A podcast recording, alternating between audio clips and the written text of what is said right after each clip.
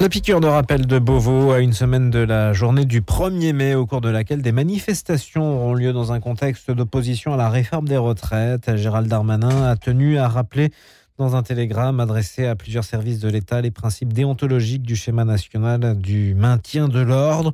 Dans ce même télégramme adressé vendredi dernier au préfet, à la direction générale de la police nationale et à la direction générale de la gendarmerie nationale, le ministre de l'Intérieur souligne que dans le contexte actuel de nombreuses actions, il est de la responsabilité de l'État de garantir le droit d'expression collective des idées ainsi que l'ordre et la tranquillité publique.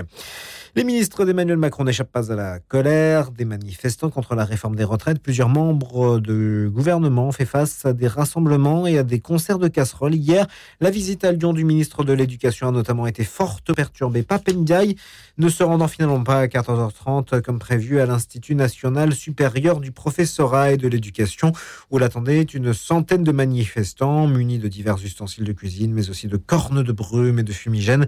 Ces opposants à la réforme des retraites ont tenté de forcer une des entrées de l'Institut en criant Nous aussi, on passera en force. Une allusion au 49.3 actionné par Elisabeth Borne. Ils ont été repoussés euh, par les forces de l'ordre qui ont notamment utilisé des gaz lacrymogènes pour répondre à quelques jets de projectiles.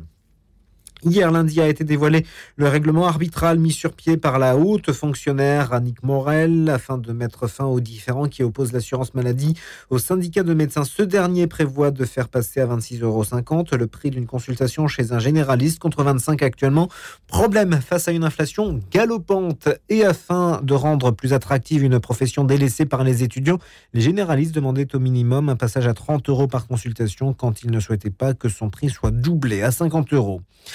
Le tribunal judiciaire de Mamoudzou a suspendu l'évacuation d'un bidonville à Mayotte prévu ce jour dans le cadre de l'opération contre la délinquance et l'habitat insalubre menée dans le département français de l'océan Indien.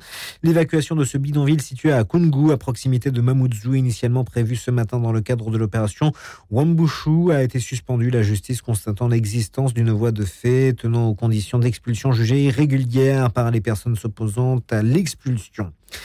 Un accord crucial pour la sécurité alimentaire mondiale. Le secrétaire général de l'ONU, Antonio Guterres, a présenté hier une voie à suivre pour permettre la prolongation de l'accord sur les exportations de céréales ukrainiennes, ont affirmé ses services dans un communiqué. Il a remis à Sergei Lavrov une lettre pour le président Vladimir Poutine traçant les contours d'une voie à suivre proposée pour améliorer prolonger et étendre l'accord qui permet depuis juillet 2022 l'exportation de près de 25 millions de tonnes de céréales ukrainiennes via la mer Noire malgré le conflit. Et puis la 34e nuit des Molières, c'était hier et succès pour la pièce Oublie-moi créée dans le off du festival d'Avignon et victoire également, trois victoires pour le bourgeois gentilhomme de Molière.